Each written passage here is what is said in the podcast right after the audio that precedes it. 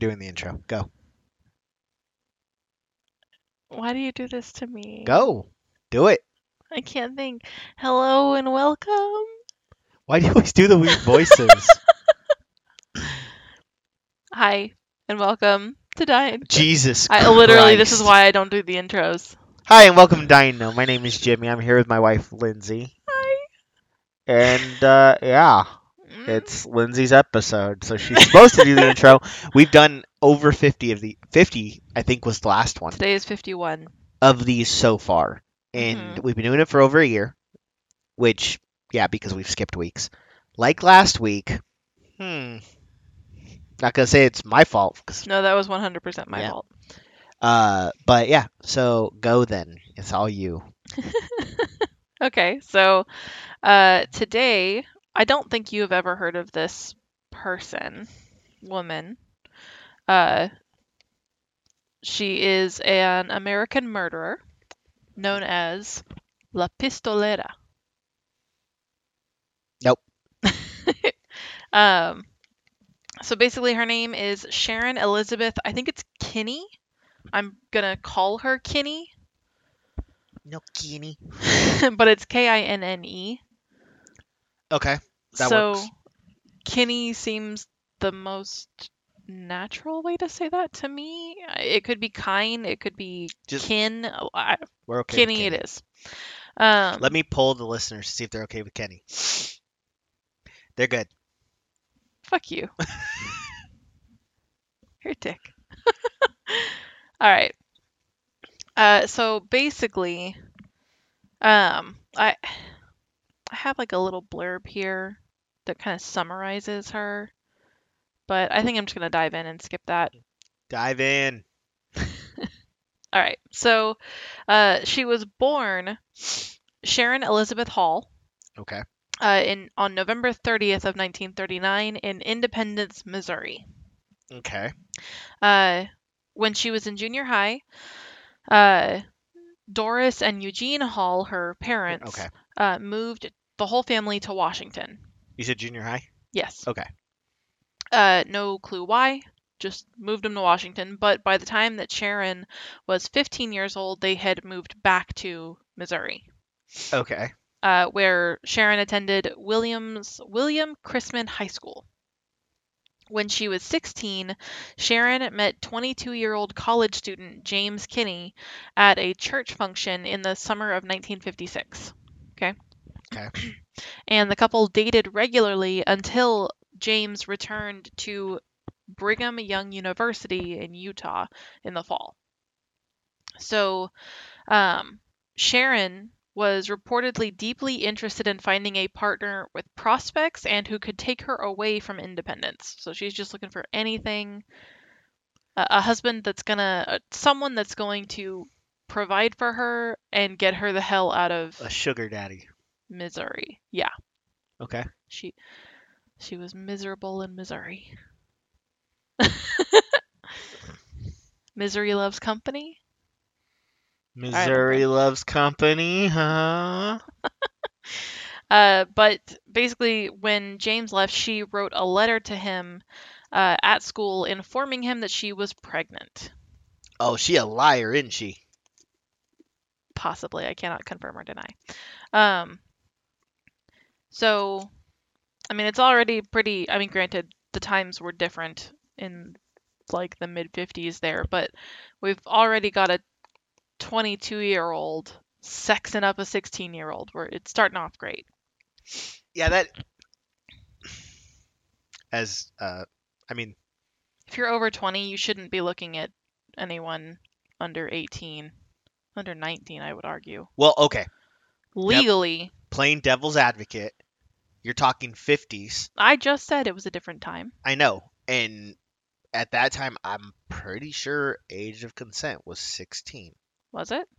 I'm I'm pretty sure it's still sixteen in some states. I it, I know it is in some states. I just uh, yeah. I dude, shit's weird. It it just doesn't seem right to me. It doesn't. You're at completely different maturity levels there. Like I don't know. I know a lot of twenty-two. Like when I was that age, I knew a lot of twenty-two year old dudes who had the maturity of like thirteen year olds. So That still doesn't... I, I know.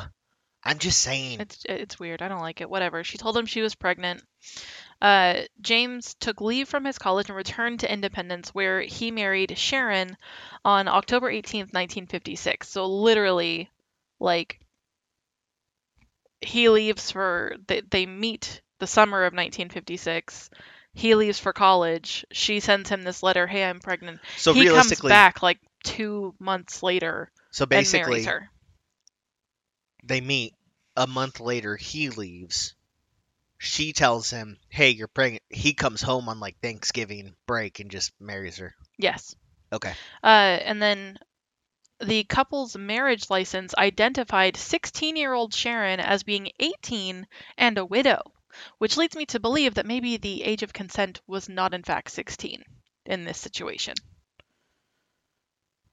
Are you looking it up? Yeah, what state were they in? Missouri. Missouri.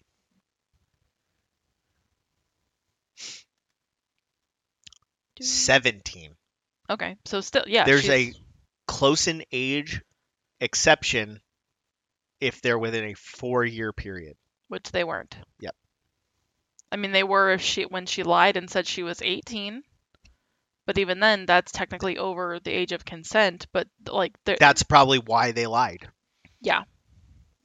Uh, although she later refused to address the uh, the fact that she says this, Sharon told people at the time that she had been married when her family lived in Washington to a man who later died in a car accident. Okay. So. I'm. I'm not. I feel like I'm playing devil's advocate in this a lot. Do we know that he knew her actual age? Cause she's already, like, I've, she, it sounds like she's desperate to get out. She sounds like someone who would be willing to lie about her age. I guess, but I feel like if they were at a church event, like, somebody somewhere knew how old she was. You know what I mean? They only knew each other a month, though. Like, I don't... See what I mean? Like, yeah. I'm not I'm not trying to stick up for him in any circumstance, but we also don't know where. But also, like, like I feel like, granted, I don't know how how we're going down. Her, a, we're going we down are going down a rabbit hole. hole. Uh, I don't know how active her parents were in her life, but like, I'm assuming not. If she wanted the fuck out, she probably didn't share shit with her parents. Fair enough. That's why I'm saying I'm not, like, trying to stick up for the guy in this situation. But because... it would have been obvious that she was getting married. Like, you know? Yeah. Eh. There, there, there's a lot I don't like going on here. But anyway. Uh... Not that I'm sticking up for her. She's the villain in this story. Yeah, no, the only reason I say that is because there's already a lie that she's eighteen, mm-hmm. She was married, the dude died in a car accident. Like, exactly. There, that's already one lie, so I'm just, I'm throwing and, it out and there. And that's that, setting aside the potential lie of her being pregnant. Yes. So. And I'm not, like I said, I'm not saying the guy didn't know. I'm just saying that is a possibility, that he it, thought she I was guess, eighteen. I guess, yeah. Um. So yeah, that was that was her reasoning, was that she was eighteen and she was widowed to a guy that she had been married to in Washington who died in a car accident. Okay. Uh, the new couple held a second, more formal wedding the next year in the Salt Lake Temple after Sharon had completed the the process of converting to Mormonism. Okay. After their wedding, the couple returned to Provo, Utah, where Kinney had been att- where James had been attending college. But at the end of the fall semester, he took another hold on his studies, and he and uh, Sharon returned to Independence again, where both of them took jobs. Uh, Sharon was babysitting and, like, doing, like, shopkeeping, and uh, James was an electrical engineer at Bendix Aviation. Although Sharon claimed to have miscarried the child that had brought their marriage together, uh, she soon became pregnant again, and in the fall of nineteen fifty-seven, she gave birth to a girl they named Danna. I think it's Danna. It's D A N N A. Danna. So I wanted to say, like, Dana or... or. I think Dana's one N. D- Dana is usually one N. Let's just say Danna. And, Fuck like, it. A N N A is usually Anna, so I'm I'm just going with Danna. Make sense? Good. Okay.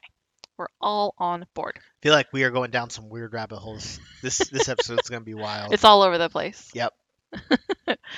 uh, so Sharon was reportedly a, a free spender, is the description they use for her. A K A She, she was a gold digger who loves having money. uh, she was reportedly a free spender who expected the finer things out of life. Uh, but on James's salary, they lived first in a rented home next to his parents, and then in a ranch-style house they had built uh, in Independence. What did he do? He was a an electrical engineer. Oh, yeah, that's right, that's right, that's right. Yes, electrical engineer. Uh... So they had enough to build a house, but maybe not as much to like actual, actually like spend whatever the fuck they wanted. Yeah. Uh, so James worked the night shift at Bendix Aviation, and Sharon initially filled her days first with shopping and later with other men. Okay. Uh-huh. Uh, by the time the couple had a second child named Troy, Sharon was carrying on a regular affair with a friend from her high school days named John Boldus. Do we know that this, that the second child's name is Troy? Yes. Is it her husband's? The, it, there's Doesn't, nothing saying nothing, okay. that he is or he isn't, uh, but... Okay. By early nineteen sixty, James was contemplating divorce, partially because of his wife's spendthrift habits, and partially because he was strongly suspecting that she was being unfaithful to him. Fair enough. So she's having an affair, and she's not being very secret about it. Uh, he spoke to his parents about the possibility of divorce on March eighteenth, nineteen sixty, uh, telling them that Sharon had agreed to give him a divorce if he allowed her to keep the house, the couple's daughter, and paid her one thousand dollars. But the elder Kinney couple, his parents, who were devout Mormons, urged James to stay in his marriage.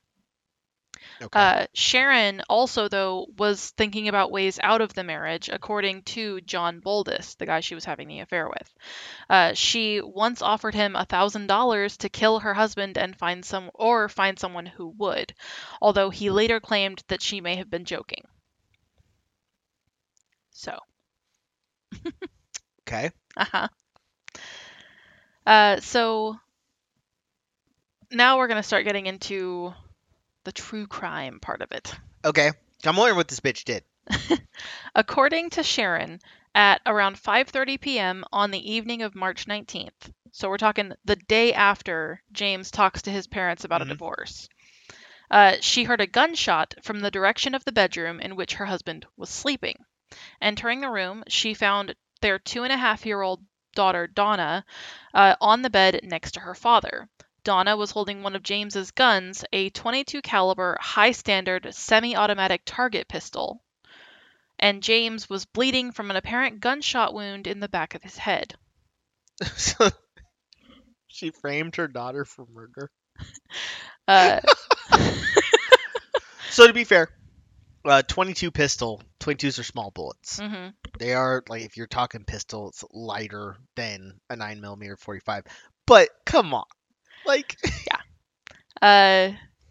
Uh, so, Sharon called the police, but James was dead by the time the ambulance arrived uh, to carry him to the hospital. Uh, police were unable to recover any fingerprints from the well-oiled grip of the pistol, and a paraffin test for gunshot residue was not performed on Danna or Sharon. So they, yep. they didn't, didn't do any swipe, testing on them. Swab them. Uh, multiple people, including family and neighbors, told police that James had often allowed Danna to play with his guns. And in a test by investigating officers, Danna proved able to pull the trigger on a gun matching the one that had killed her father. How old was the kid? Two and a half. Okay. Uh, with no evidence to the contrary, investigators ru- ruled the case an accidental homicide. The pistol that killed James was taken into police custody and never returned to Sharon, despite her efforts to reclaim it. Uh, she later had a male friend secretly buy her a twenty-two caliber automatic pistol. When the friend told her that he had registered the gun in her name, she requested that he re-register it under a name other than hers. So she wants the gun, but she doesn't want it in her name. That is, uh, just for everyone listening, that's a bad fucking sign. Yeah. someone's like, hey, get me a gun, but make sure I, my name is not attached to it in any way, shape, or form, they're going to kill somebody. Just throwing that out there. With the investigation into his death closed, James was buried and his wife collected on his life insurance policies valued at twenty-nine thousand dollars. Okay. So, are you looking up what that converts to today? I'm I'm just curious. Um. So this is nineteen sixty. Okay. sixty? Uh-huh. Okay. nineteen sixty, and it was mm-hmm. twenty-nine thousand dollars? twenty-nine thousand dollars. Oh, that's uh, two hundred fifty-seven thousand dollars now. Holy shit. I mean, he was an electrical engineer, so they probably could afford to have a well, higher probably, life insurance policy. Probably had a good life insurance policy in case he was doing, depending on what he was doing in engineering. Yeah. Okay, so James is dead. She moves on with her life. And her their fucking two and a half year old assassinated him. Got it. Uh, all right, so here we're gonna get into a different person who ends up being a victim.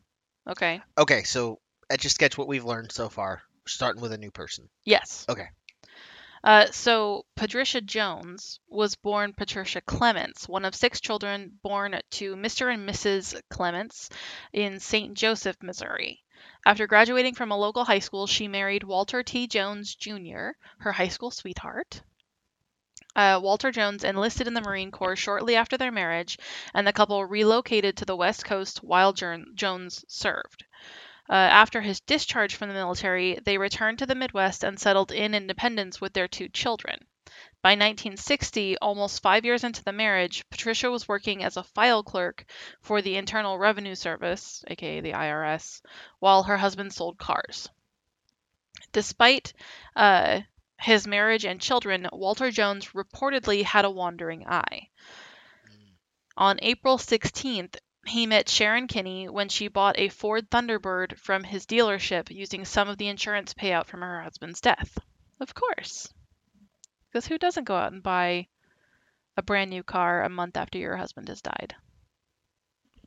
It's almost like she did it. uh, so she bought the car from him, and the two began an affair shortly thereafter.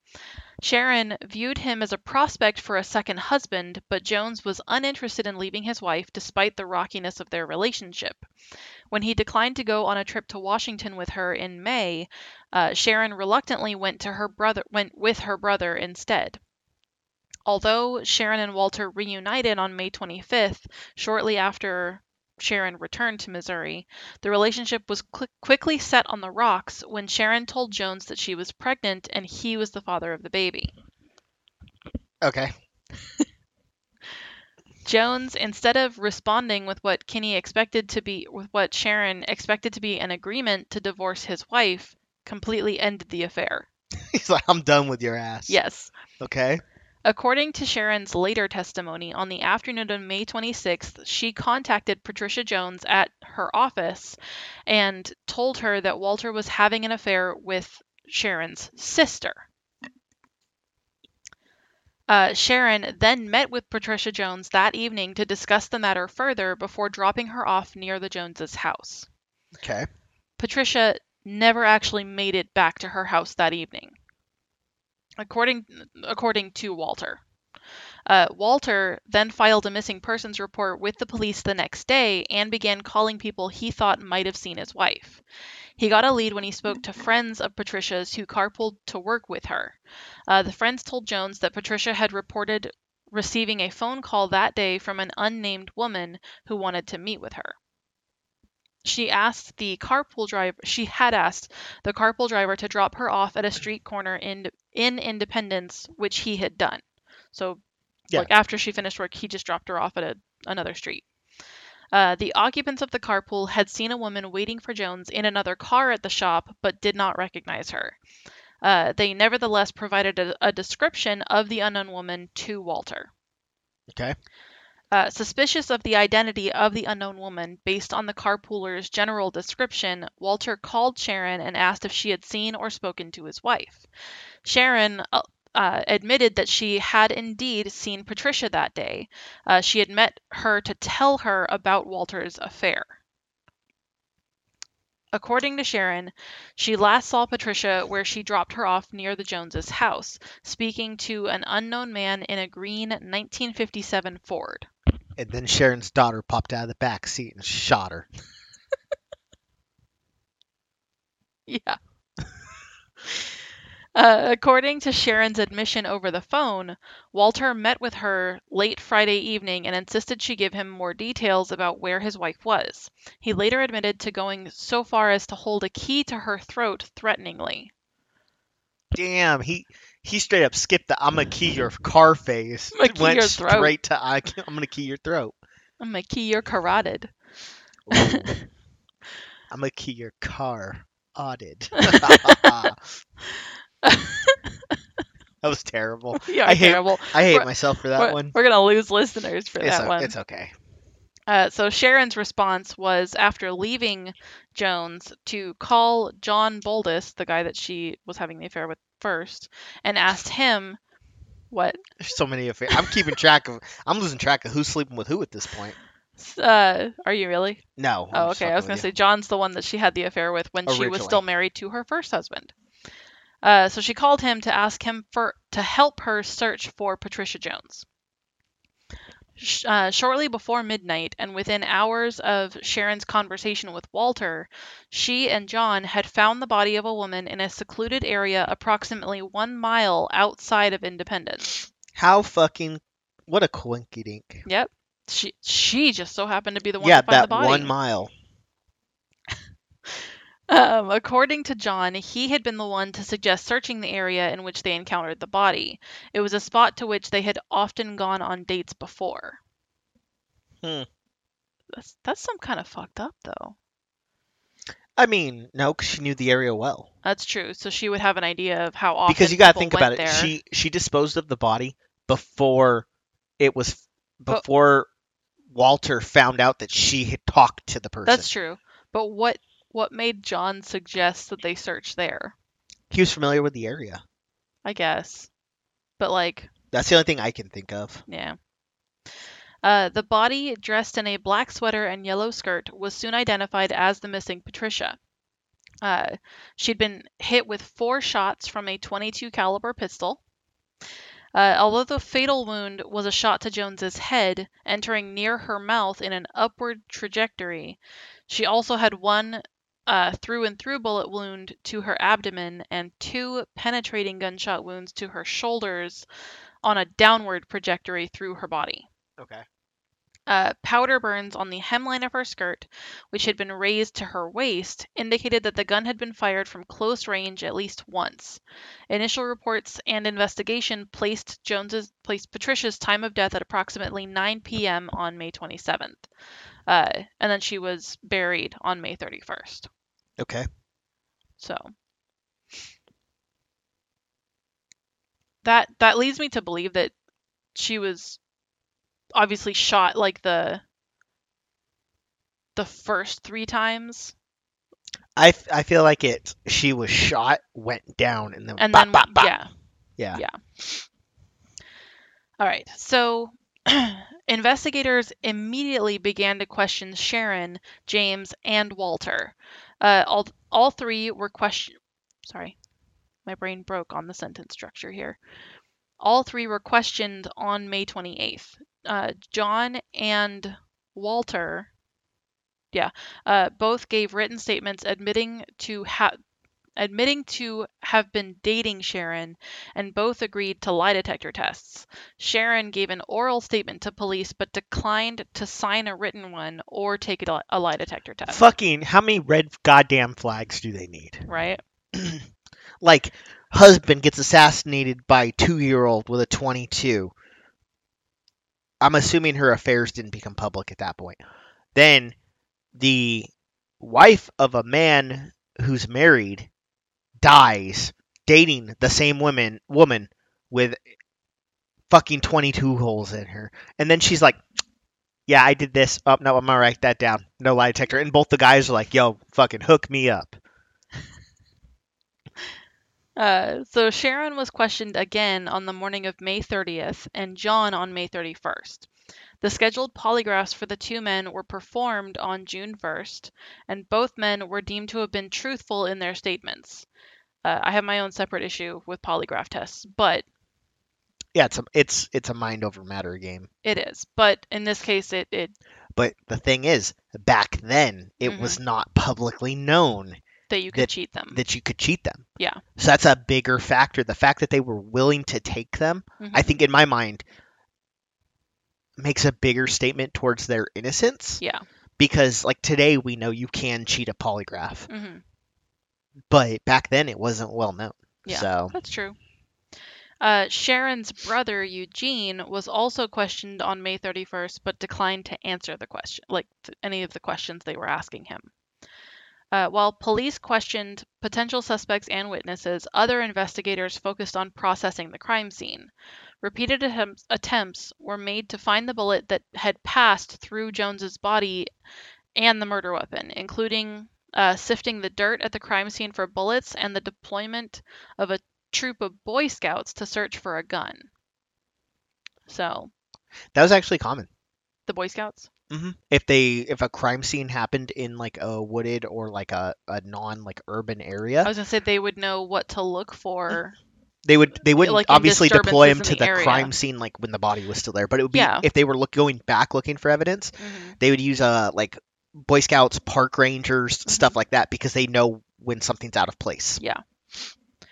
Um.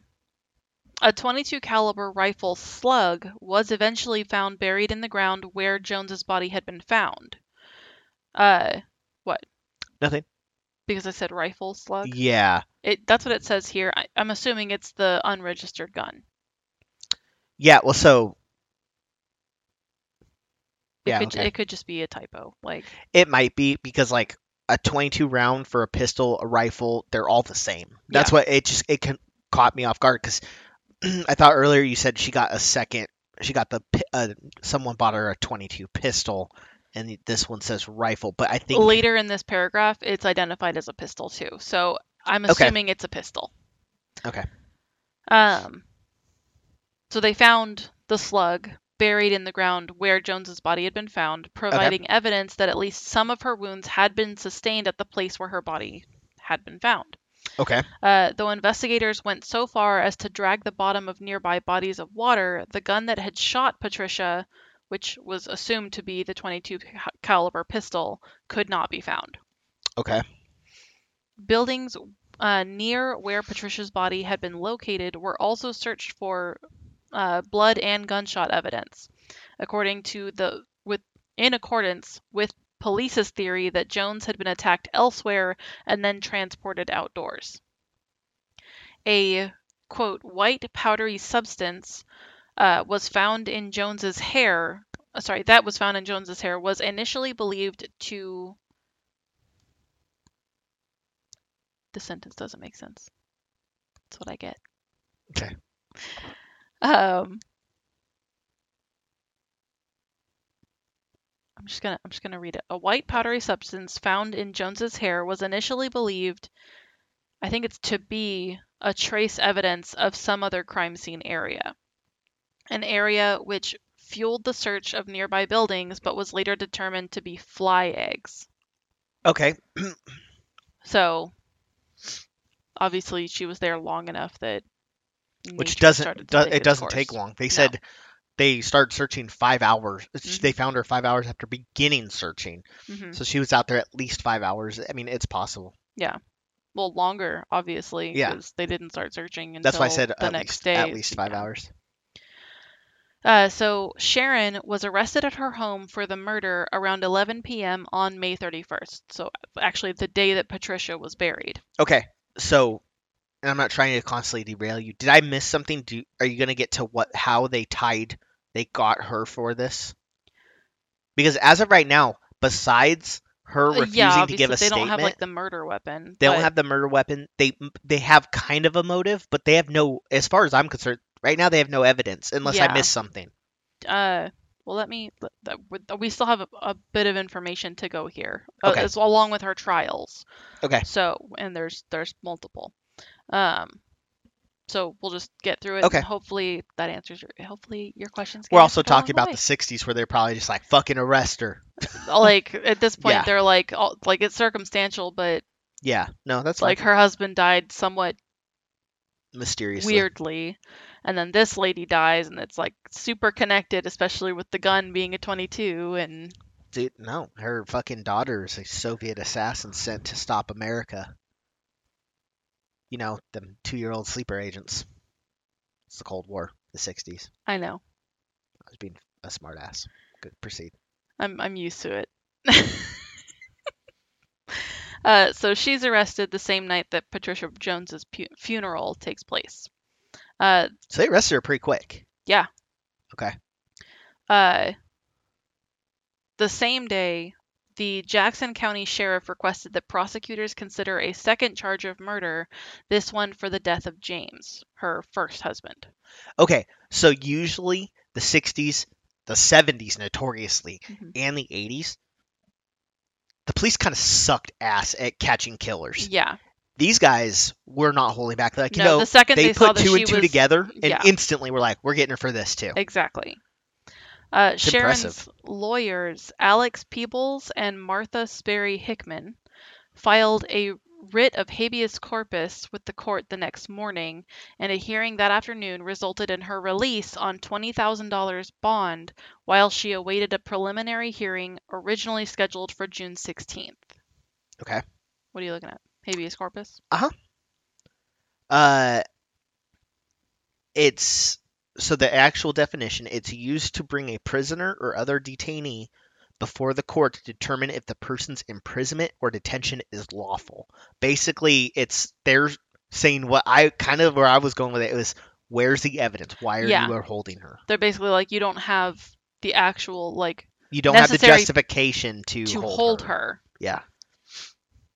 Uh, so police were able to rule out the twenty-two caliber pistol that had killed James.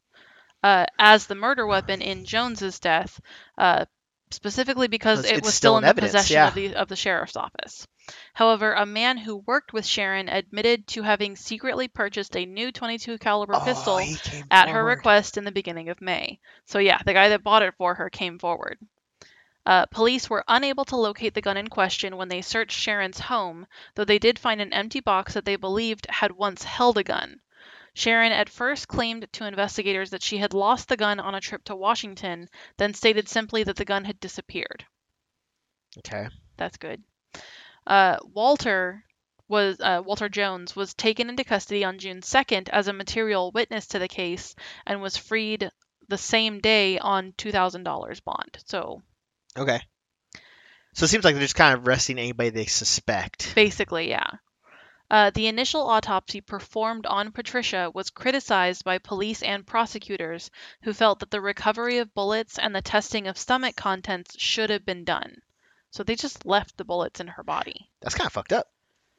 Uh, Doctor Hugh Owens, who had performed the autopsy, argued that he had recovered one of the presumed three bullets present in the body, and that because the body had been, quote, prepared by an undertaker prior to the autopsy, any chemical tests on stomach contents would have been useless. So she'd already been embalmed. Like, that's kind of nuts. Yeah. I mean, obviously, times have changed, and but that's yeah, they, fucking I was going to say, they definitely do autopsies now before it's even released to an undertaker, but... Yeah.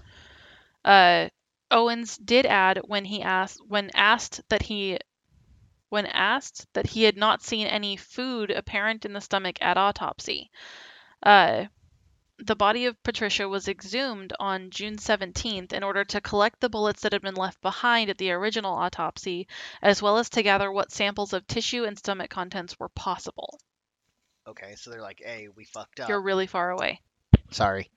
So they basically were like, hey, we fucked up. They dug her back up to try to ca- collect whatever evidence they could. Yes. Okay.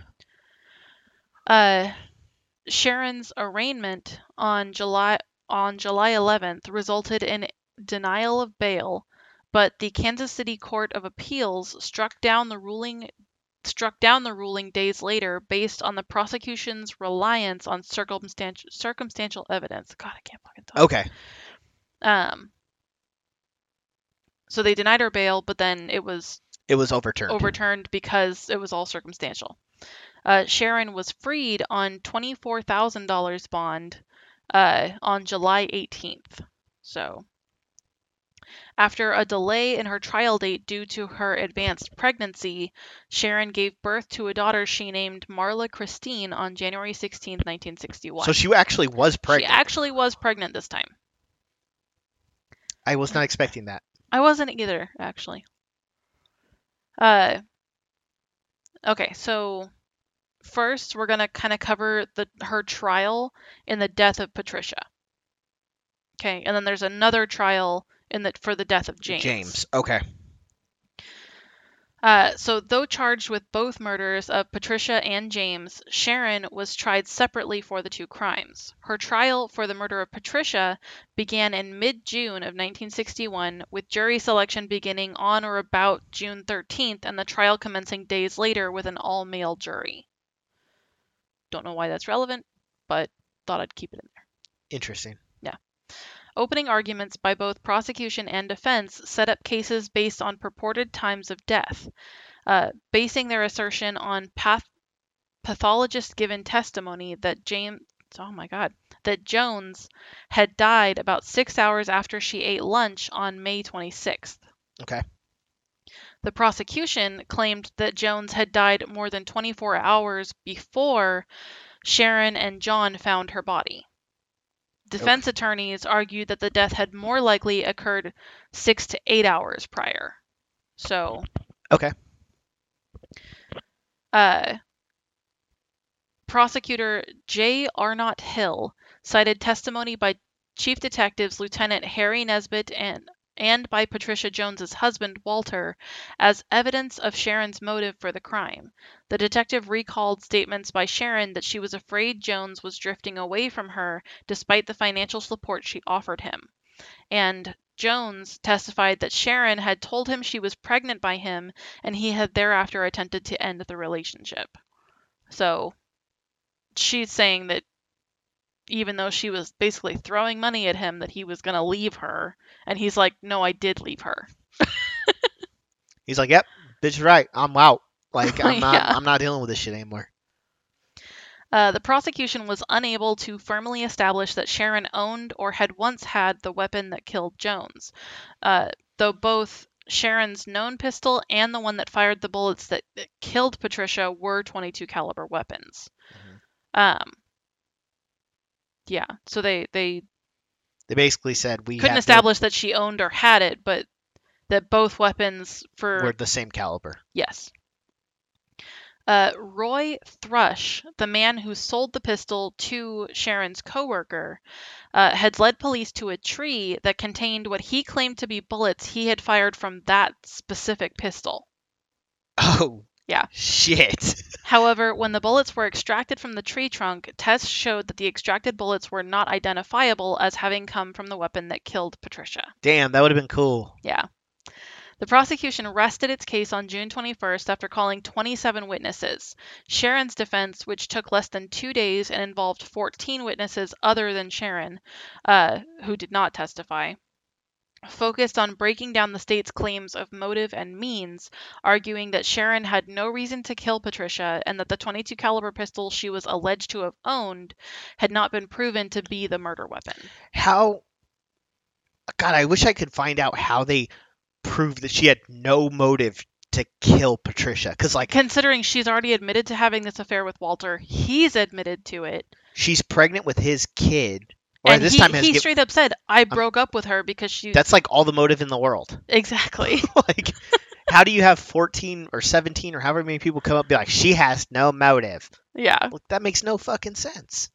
Uh, after slightly over one and a half hours of deliberation, the jury, citing, quote, just too many loopholes, uh, left in the prosecution's case, uh, found Sharon not guilty. I figured that was going to be it unless something like they dropped a bombshell of evidence. Yeah. Immediately after the delivery of the verdict, juror Ogden Stevens asked Sharon for her autograph, which uh, she was photographed giving to him. Sharon was returned to jail the same day to await the trial for the murder of her husband. Okay. Just weird to me. Like, what? That he asked for her autograph. was this very publicized? I think so. I think it yeah. was a, it was a fairly so public, at first, especially like at I mean, first, who who wouldn't make like the the second the news has any information on yeah. this trial, like there there's too much sordid information to not make it public. Yeah, and uh, at first I was like, dude, why are they doing two separate trials? But I think it was genius. Because, well, I mean, if, if she's acquitted in one thing, then, then it's, if they know it's they reasonable have weak, doubt for the next one. Yes, if they have weak evidence mm-hmm. for one of them, which it seems like they did for this one, yeah, it it causes, because if they do a second trial, it's a completely different jury. Yes. So. All right, so now on to her the, trial for James. For James, okay. Uh, despite her acquittal in the case of the murder of Patricia Jones, Sharon remained under charges for the murder of her husband, James Kinney. When jury selection began on January eighteenth, nineteen sixty-two, District Attorney J. Arnott Hill noted that he did not intend to pursue the death penalty in the case. So, straight, like already not necessarily going for the death penalty. Okay. Damn, he was like, maybe it is just normal to be like, if we do get this, if we do get her, this mm-hmm. is what we're going for. It just seemed like very preemptive where he's like, when we get this bitch, yeah, we ain't gonna kill her, but we gonna get her.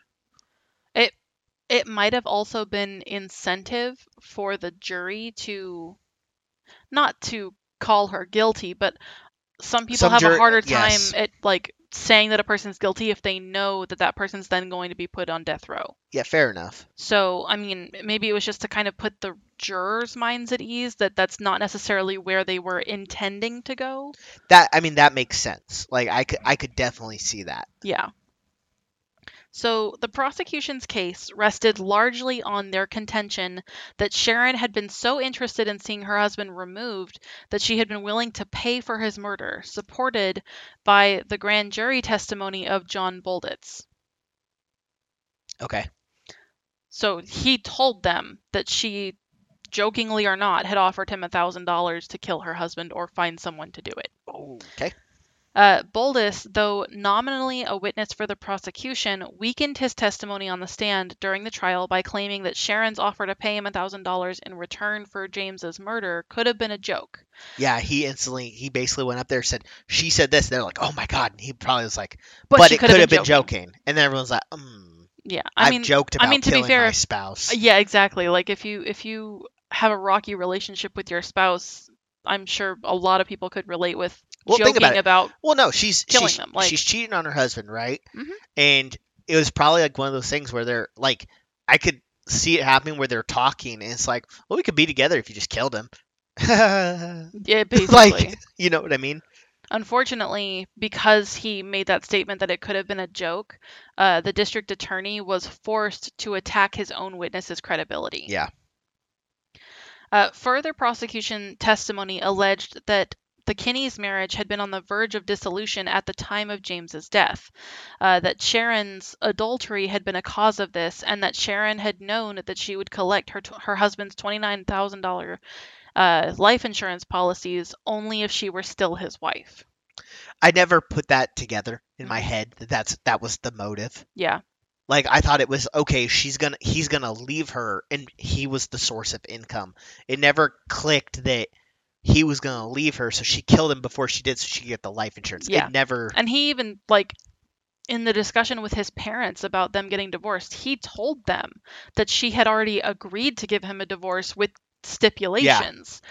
So, they'd already had this discussion, they were going to get divorced, and... that was just an easier way. Killing him was an easier way for her to get more money quicker out of it and him out of her life. Yep.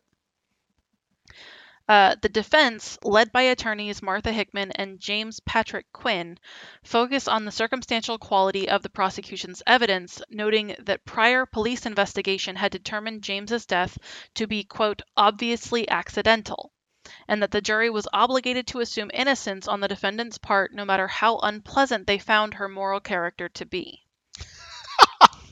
Yeah. Basically means, yo, we know she's a bitch, but come on. Like, that's pretty much what yeah. they did. Yeah. Uh, the defense, too, attacked the reliability of John Boldus' testimony, calling him a, quote, poor mixed-up kid who would sign anything. Yep. Okay. So. Which they probably, it only fueled the fire where he basically sabotaged himself up there. Exactly. Uh, Sharon's attorneys also presented testimony from witnesses supporting the viability of the theory that Danna Kinney had shot her father, including statements that the guns had been regularly left within Donna's reach at the family home, that Danna was able to pull the triggers on toy guns with stiffer triggers, trigger pulls than the weapon that caused James's death, and that Danna had often been observed pretending to fire guns in play. So. Okay. The trial ended in conviction on January eleventh after five and a half hours of deliberation. In April of the same year, she was formally sentenced to life in prison, and she began her sentence in the Missouri Reformatory for Women. Do we know... I know you're just reading right now. Do we know, like, what... Like, was there, like, a piece of bombshell evidence that... 'Cause, 'cause it, it's very hard for me to believe that they convinced... The jury. The jury. Uh, that she killed her husband yeah. with so much circumstantial yeah. circumstantial evidence. Uh, because it seems like she had more motive for the other murder than this one. And granted, different jury, I get that. It's just, it's really odd to me. Okay. I've got more info. Okay. Uh, later interviews with jurors from the trial revealed that three or four ballots had been taken before the guilty verdict was reached. Uh, beginning with the jury solidly divided and moving progressively toward uh, unanimity for conviction. One juror told the Kansas City Star that Sharon's morals had not had not been considered an issue by the jury, and that she thought no juror had been aware of Sharon's previously being tried for the murder of Patricia. So none of these people knew that she was yeah. Well, they previously tried it, on they trial tried, for someone yeah. else's murder. And that's that's the whole thing about like the jury selection process is they're supposed to weed out people that know. Yes. Know any info. Uh, despite the verdict, James's family continued to believe the best of their daughter-in-law, telling okay. yeah, telling reporters on the day of the verdict, quote, "We can't find it in our hearts to say anything bad about her, and we still don't feel that she committed the murder." Okay. Sharon herself told reporters that she felt the verdict was a mistake and that she regretted her previous enthusiasm for having a woman on the jury. So there was like one woman on the jury, and, and she, she was excited about it because she's like, I've got a woman on my side. And yeah. then she was convicted and she was like, oh, that was a mistake. Uh, the next week, Sharon's lawyers requested that she be released on bond, supported by a community petition signed by one hundred thirty-two supporters of her innocence. The motion was denied on the basis of first-degree murder not being a bailable offense. Goddamn, okay. Presiding Judge Tom J. Stubbs also canceled Uh, Sharon's lawyers that he felt their involvement in a in such a petition at the time when a motion for bond was being considered was highly improper. Um, he, he basically said, get your shit together. Basically. I, the, I like this judge. The subsequent defense motion requested that Sharon's conviction be vacated because the jury had delivered its verdict based on surmise and speculation rather than substantial evidence. Okay, so this is where we're going, what I was talking about. The motion also listed a series of procedural errors that Sharon's counsel alleged had taken place before and during the trial, including a juror taking, quote, incomplete notes, attorneys for both sides of the case having disputed John Boldus' testimony, and an incorrect number of potential jurors being provided for selection. So there's just a lot of things that... Yeah, a lot of loopholes in the process. Yes. Uh, the motion was denied by Judge Stubbs on April nineteenth, in April of nineteen sixty-two, but appealed to the Missouri Supreme Court, which in March of nineteen sixty-three reversed Sharon's conviction and ordered a new trial on the basis of Sharon's defense having been denied adequate peremptory challenges during jury selection in her trial. Okay. So that's why you said trials, like, plural. Yes. Okay. Uh, Sharon was denied an opportunity for bail in May of nineteen sixty-three, but that ruling was overturned in July, and Sharon was released on twenty-five thousand dollars bond posted by her brother. Okay. The state's request that the Missouri Supreme Court reconsider its position on Sharon's conviction was granted, but in October of nineteen sixty-three, that hearing resulted in further grounds being found for a new trial, this time on the basis of the prosecutor having been allowed to cross-examine a prosecution witness. So, at, at the time of the first trial, that prosecutor wasn't allowed to cross-examine a witness. Was it when he did, uh, when he, when Fuckboy messed up and said it was a joke? It was I think probably so. that. I think so. Because I don't think he was cross-examined. I think the prosecutor just criticized yeah. his credibility, but he didn't directly like cross-examine him. Uh, a second request for a rehearing on the validity of Sharon's conviction was denied by the M- Missouri Supreme Court, uh, and Sharon and her children moved in with her mother and awaited the start of her new trial. Okay. Okay. The second trial in the death of James. Kinney's second trial for the murder of James began on March twenty-third, nineteen sixty-four. As jury selection got underway that day, the public was initially barred from the proceedings, but the restriction restriction was soon loosened and the media were allowed in the courtroom. An unusually long jury selection process made the first day of the trial last fourteen hours. Damn. Beginning at nine a.m. and not ending until nearly midnight the same day.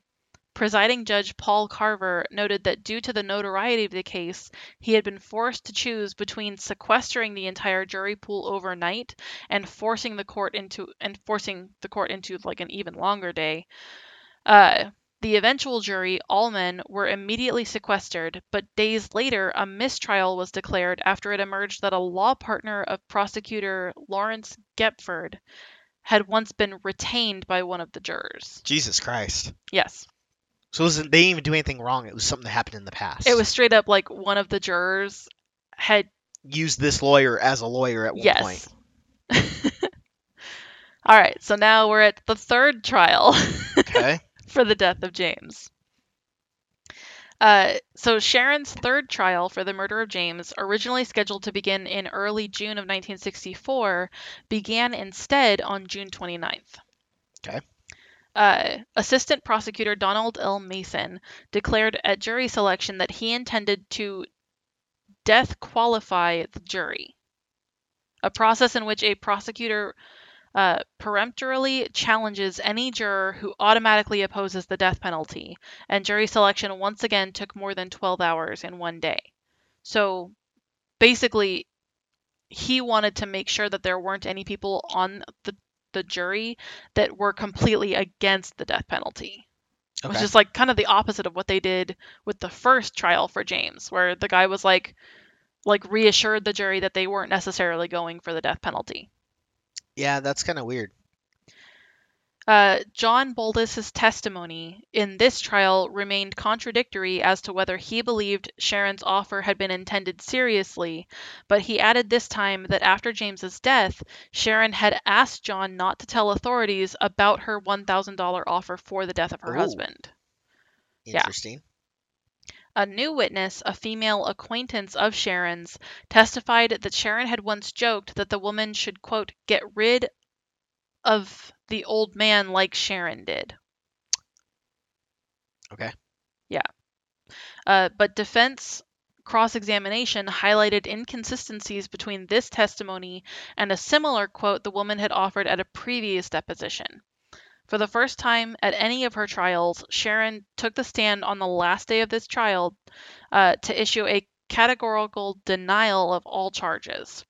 Uh, the all-male jury deadlocked seven to five in favor of acquittal in this trial, resulting resulting in a second mistrial. Okay. Yeah. Okay. A fourth trial in the death of James was scheduled for October of nineteen sixty-four. Okay.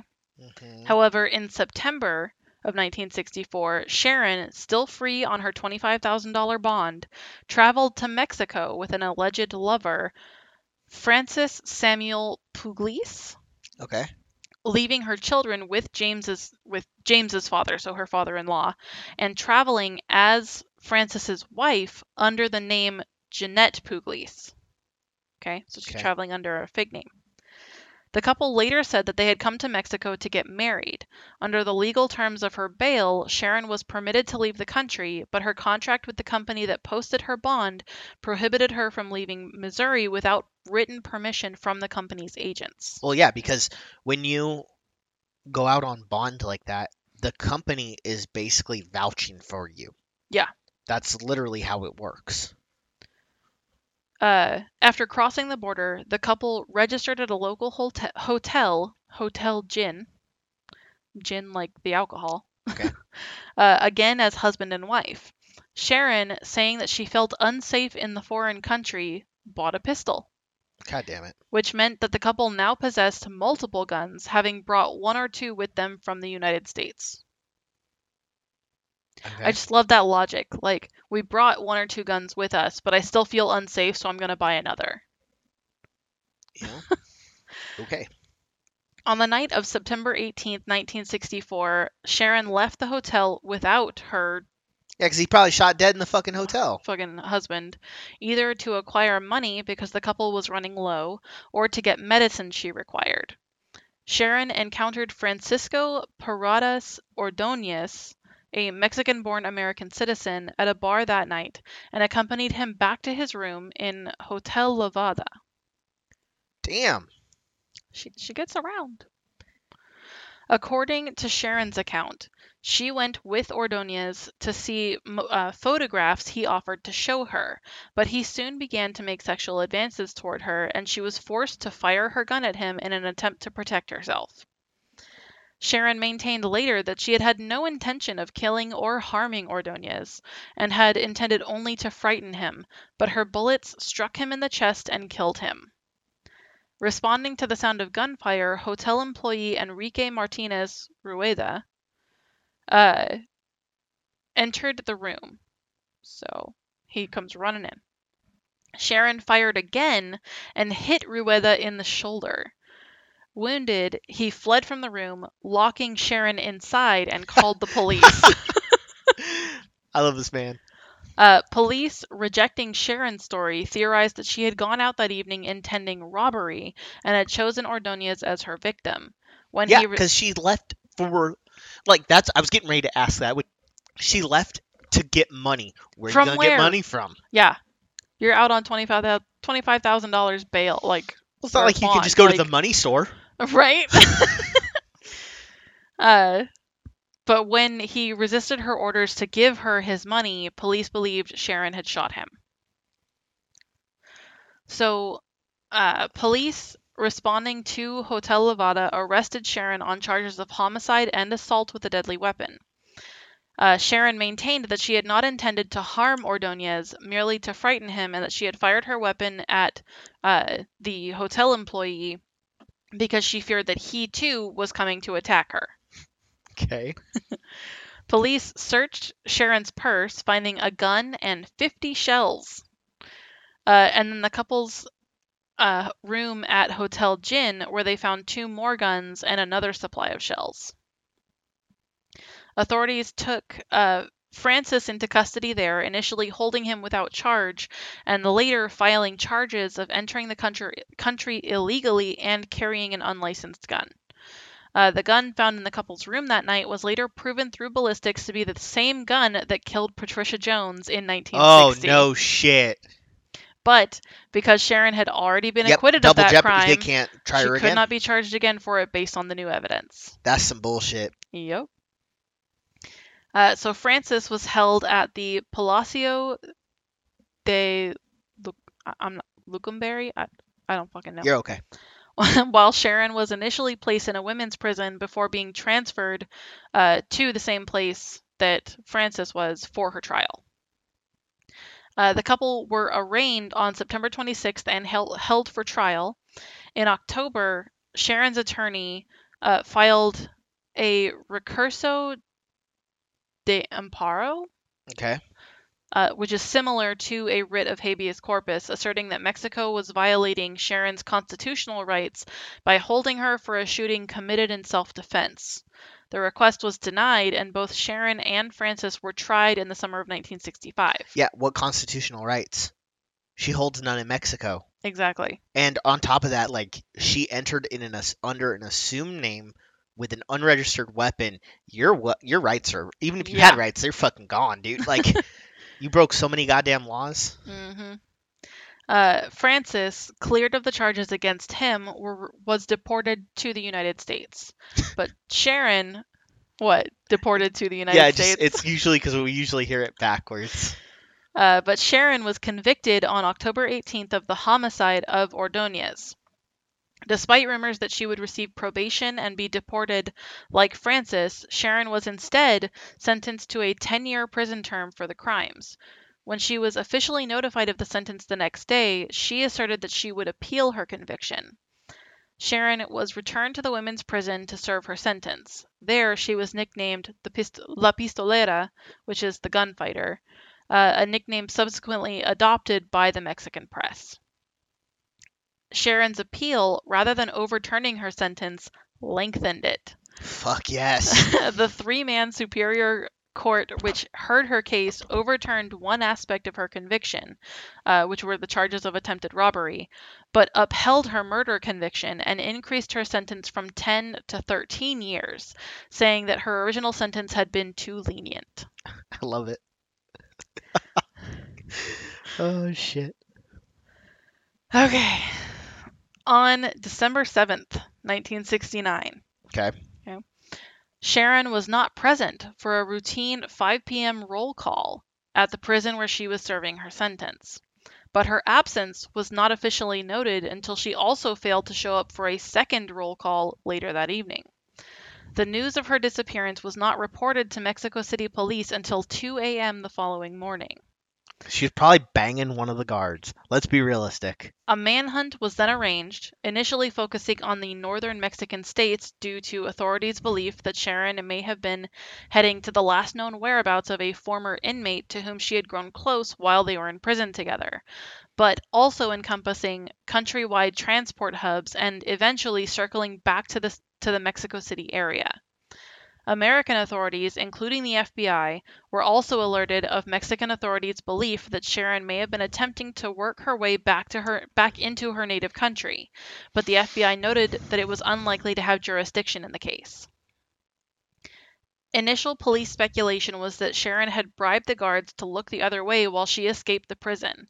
An unusual blackout had been reported at the prison on the evening of and at the approximate time of her escape, and investigation showed that a door that should have been locked had been left unsecured.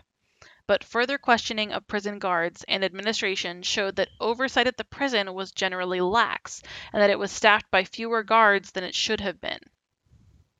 News reports of the time reported numerous theories that Sharon's escape, including that she had bribed bribed prison guards, that she may have enlisted the help of a supposed boyfriend who was a Mexico City policeman. Called it. She was sleeping with somebody. Uh, that Sharon's mother had been involved in the escape plan. That a former Mexican secret agent, Secret Service agent had assisted in her escape. And that Sharon may have disguised herself as a man to effect her escape. Okay. A more modern theory speculates that the family of Francisco Ordóñez had helped her escape and then killed her. The guy that she shot in the hotel. Oh. Okay. The intensive manhunt for Kinney or for, for Sharon was short-lived, however. By December eighteenth, the Mexican Secret Service and the Mexico City District Attorney's Office were both reporting that they were no longer involved in searching for the escaped prisoner, while the federal district attorney was reporting that responsibility for the hunt belonged to the city district attorney's office. Okay. Investigators speculated that Sharon had already crossed the border from Mexico into Guatemala, Uh, mooting the purpose of a Mexican manhunt, but noted that Sharon was fluent in Spanish after her years in Mexican prison, and she could therefore be getting along rather well in nearly any Spanish-speaking country in the world. Despite vowing to keep the case open and their investigation running until Sharon was back in custody, by the end of December nineteen sixty-nine, authorities were forced to admit that they had run out of investigative leads to pursue. More than forty years after her escape, Sharon remains at large, where her whereabouts and ultimate fate are unknown. Holy shit, that's not the... Okay. I, I have more, but... Okay. She has one of the longest running uh like uh F B I's most wanted files. Okay, this, I'll be honest, threw you for a loop, didn't it? You got me captiv- captivated because I was like, okay, killed her husband, killed the boyfriend's wife of her wife, lover, got out of jail, and then it turned into a cr- fucking multi-country manhunt. Like, manhunt. This sounds like some shit straight from a movie. It does, right? It's like a Lifetime movie. It is. I do like the theory that his family helped her escape just to kill her. Or she slept with some cartel dude, yeah, and they just made her disappear. That is wild, though, that there's been nothing since then. Like, they have no no idea where she is. Uh, so there might be more information on what I have, because I have, like, a current status. Uh-huh. Uh, and then, like, psychology and motivation behind her. But, but yeah, like, that's, like, she is still at large. That is nuts. Right? So family hasn't heard from her? No one's heard from her?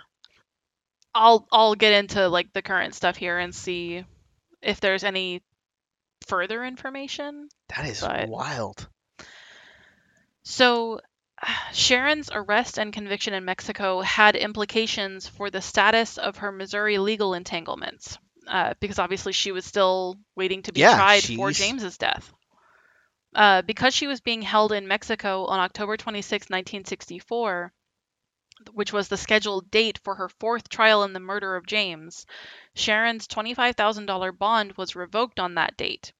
Uh, though the United Bond Insurance Company, which had posted the bond, argued that paperwork irregularities rendered the issuance of Sharon's bail illegal, the court ordered the company to forfeit the bond. Okay. Uh, Sharon was reportedly concerned that the monetary implications of this forfeiture... Uh, Oh, it looks like maybe a newspaper was quoting her, saying, "I could always use the money." Okay. Uh, and she said, "I don't intend to spend all my life in jail." But that that was obviously when the bond was revoked, but she was still being held in Mexico at that point. That's kind of nuts. A thirty thousand dollars, I don't know this word, super sedeas bond? Okay. I literally, I don't even, like... Not even sure I said it right, uh, was issued in August of nineteen sixty-five as the United Bond Insurance Company continued to dispute the payment of Sharon's original twenty-five thousand dollars bond. The supersedeas bond allowed the company to defer payment of the twenty-five thousand dollars bond until a ruling on the matter was handed down by the Missouri Supreme Court. But when that court upheld the bond's forfeiture, the twenty-five thousand dollars was paid to the state of Missouri in October of nineteen sixty-five. The United Bond Insurance Company later filed suit against Sharon's family to recover the cost of the bail, lawyers' fees, and searching for Kinney, and searching for Sharon after her escape. That's the shitty part. Yeah, it's like the family really takes the burden. Shortly before her scheduled Missouri trial date, Sharon's Missouri counsel filed a motion to change the venue of any eventual fourth trial in the death of James, claiming that news coverage of Sharon's cases had so pre- had so prejudiced residents of Jackson County against her that it would be impossible for her to get a fair trial there. Fair I could enough. kind of understand that. When Sharon failed to appear for the murder of her husband, a warrant was issued for her arrest in October of nineteen sixty-four. It is still outstanding more than fifty years later, making it the oldest outstanding murder warrant known to exist in the Kansas City area. Sharon's status in the Mexican system also remains outstanding, though authorities have pointed out that at the time of her escape, jailbreak was not a crime under Mexican law. That's interesting. If she were recaptured there, she would only... She would have only to serve out the remainder of her outstanding sentence. Okay, so if she had nine years left, they capture, they don't add a charge for escaping. It's just she does nine more years. Yeah. But, but then she gets extradited to the United States. Yeah. Um, but yeah, that I mean, that's, like I said, I have like psychology and motivation here, but that's... It's pretty nutty. The last that we know about, like... I was not expecting a... And then she got away. Yeah, at the end. Right? I was not expecting it that. It kind of pisses you off a little bit. A little bit. But I think in my, like, in my head, I, I'm, I've accepted that she was just killed somewhere. That's pretty nuts. Like, yeah. That one caught me off guard. I liked it. I I was really I had never heard of her. I didn't know that she was still at large. Like, hmm. it, it's just kind of crazy to me. Well, I mean, as far as like true crime goes, it's it's an interesting story, but it's not like like super flashy, so no. you won't know about it. And plus, too, it took place in the sixties. If you think about it, she really only now in this. I'm also again playing devil's advocate. If she did kill these people. Mm-hmm. She killed one to three people tops. Yeah. That we know of. Yeah. Uh, the guy in Mexico might have been her only kill. The other two might have been exactly how she said it was. I doubt it. I mean, it. it's it's possible, I, but I yeah, I doubt it. Um, especially since one of the guns matched the gun. See, well, that's... I, that's what I was gonna say is that the, they found the murder weapon for Patricia in, in that group of guns. In that group of guns that she obviously had with her, like.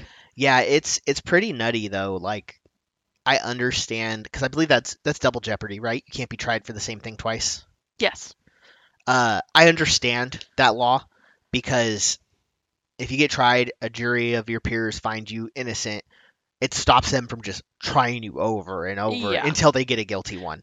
I, I but, also feel like if you have solid evidence, though, like a gun matching a murder weapon. Well, that's the... Because that's uh, not circumstantial. That's... Uh, I gotta find it now. Keep keep talking. That's solid proof. You know what I mean? It's a yeah. solid tie. Like, I guarantee if they if they had been able to find the murder weapon before, in, during that trial, she one hundred percent would have been convicted. Yeah. Well, okay, that's what I was... I wanted to make sure I had the right title of the book. Uh, that's the whole... That whole double jeopardy law, like, the best for what you're advocating, right? Yeah. The best uh, example of an instance where double jeopardy kind of fails mm-hmm. is O J Simpson. Yeah. Right? O J Simpson, accused of killing his wife. Mm-hmm. Uh... Obviously, it was a media shit show. The jury found him not guilty despite everyone believing he was fucking guilty. Yeah. And then he well, because, comes out in public... Because there was reasonable doubt at the yeah. time. That's the thing. But then he comes out later and publishes a book called If I Did It, Confessions of the Killer. Yeah. And it's like... Because technically, he could come out in public tomorrow and be like, yeah, I fucking killed her. Yeah. Nothing can be done about it. Mm-hmm. That's where it... It yeah. That's where that whole thing needs to be fixed. But yeah, but yeah very interesting.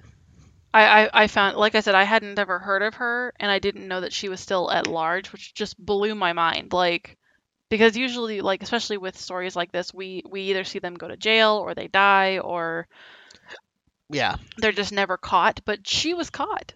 Yeah. Like, she was caught and she got away, and she's still dead or on the run. I'm assuming dead. And at uh, this point, if she was still alive, she was born in thirty-nine, so she would be literally over over eighty. Yeah. Yes. Yes. So. She'd be eighty-two, roughly. Yeah. If I if we mathed right, um, that was actually really interesting. I enjoyed that episode. Do you want to hear my psychology and motivation section? That's up to you. I feel like we've got motivation down pat. I feel like that too. But I, I like when people, like, analyze why people commit certain crimes. It's up to you. This it's a all, very small section. This is up so to you. It's your I'm going to read it. Go I, have spoke, I have spoken. Uh, so, um, in a segment of the Investigation Discovery series called Deadly Women, uh, who covered the Sharon case, Sharon Kinney case, uh, the episode the episode was actually entitled Born Bad. Okay. um... James Hayes, who is the author of I'm Just an Ordinary Girl, the Sharon Kinney story, okay. speculates that Sharon committed her first her first murder, aka James, for uh, monetary gain. That she was essentially just hoping to cash in on James's life insurance policy, and that she began to derive pleasure from killing at that point. Okay. Um. And then former F B I profiler Candace DeLong suggests, uh, sorry, supports this assertion with her theory that Sharon is a sociopath, uh, lacking in remorse and empathy, and therefore had no compunction about killing to get what she wanted, uh, be it life insurance, her hoping her boyfriend would marry her, even though he was already married, or just cash in general. Okay. Uh, this idea is echoed by some of those involved in prosecuting Sharon, who feel that she was a psychopath and uh, born bad, and that and that her solution to a problem was to kill somebody. Um, even those who believe in her guilt, however, note that Sharon had a certain appeal, describing her as rather attractive and admitting that they grew to like her. Uh, The Mammoth Book of True Crime describes her as a relative rarity, a pretty criminal. Okay. And actually, like, from the pictures of her, she's not a bad-looking lady. Like, and I'm not... This is going to sound, like, really sexist. Like, of course, she had to... Like, I'm not saying she had to be good-looking, but she was, like, landy dudes left and right. Like, yeah. She had to have something, whether it was her personality, which we kind of see is kind of shitty. Mm-hmm. Uh, so I'm leaning towards she was pretty. Yeah. You know? Um, in that book that, that James Hayes wrote, the I'm Just an Ordinary Girl, the Sharon Kinney story, um, he also asserts that Kinney might have been inspired to kill her husband by a police magazine she read that told the story of Lillian Chastain, a Virginia woman who shot her husband during an argument and blamed the gunshot on the couple's two-year-old daughter. Okay. Charges against Chastain were filed in February of nineteen sixty, which was just weeks before James's death. So they think that, that she got the inspiration for the story from there. Yeah. Okay. That's all I've got, but... Huh. But yeah. Interesting. So, I'm glad you liked it. That was really interesting. um, but yeah, I, and it's like you said, like, she... She had to be at least somewhat attractive for so many people to to feel that she was guilty and still find her... still still come to like her. Yeah, and like I said, it's it sounds horrible to say this way because it seems very simplistic, but her personality, just from the little bit I saw, seemed pretty shitty. Seemed like a very fake person. But at the same time, if she is a sociopath, she could be putting on an act. Exactly. She she would have learned how to mimic what people wanted Want to see. to see and hear to be likable. Yeah, true. So... Very interesting. I enjoyed it. Good. I'm glad. With that wrapping up this week? Yes. Okay. Well, we're going to try once again. We say it every week, every time, every episode now. We're this gonna, time it we're wasn't. Try. This time it wasn't my fault, though. It was um, completely my fault. I, I will take the blame. So next week will be a, my episode. I'm not sure. I have three options. Do ya? Yes. So I, I want to do an episode on the... Uh, War of the Worlds audio drama. Yeah. I think that would be a cool one. Uh, I want to do an episode on the Y two K panic. Yeah. Because I I actually that, vividly remember that. That yeah. was interesting. Uh, and then my niece. So I have two nieces. Uh, one is the reason we did the dragon episode a while back. So this gives you the idea of how my two nieces are. One's very into fantasy and dragons. The other one's like, well, you did a you did a episode about dragons for my other niece. She goes, I think you need to do an episode for me. I'm like, okay, what do you want? She's like, aliens. Oh God. I was like, perfect. I was perfect like, perfect for, you. for me. But like, I'm like, that's so like vague, so vague. So I got to figure out what, because we already talked about Roswell. Yes. So I got to figure out something. Now we've talked about the Men in Black. Yeah, so I got to figure out something. So who knows? Next week could be any of the above or none of the above. I could do something completely off the wall. True. We'll see. But anyway, if you enjoyed it, uh, you know, you know the drill. Mm-hmm. You know, spread us like wildfire. Like, follow, subscribe. Yep. All of our social media stuff is on dine to know dot simplecast dot com, or you can email us directly at dine to know cast at gmail dot com. That it? That's it. All right. Well, until next time. Uh, yeah. Okay. Love you. Bye.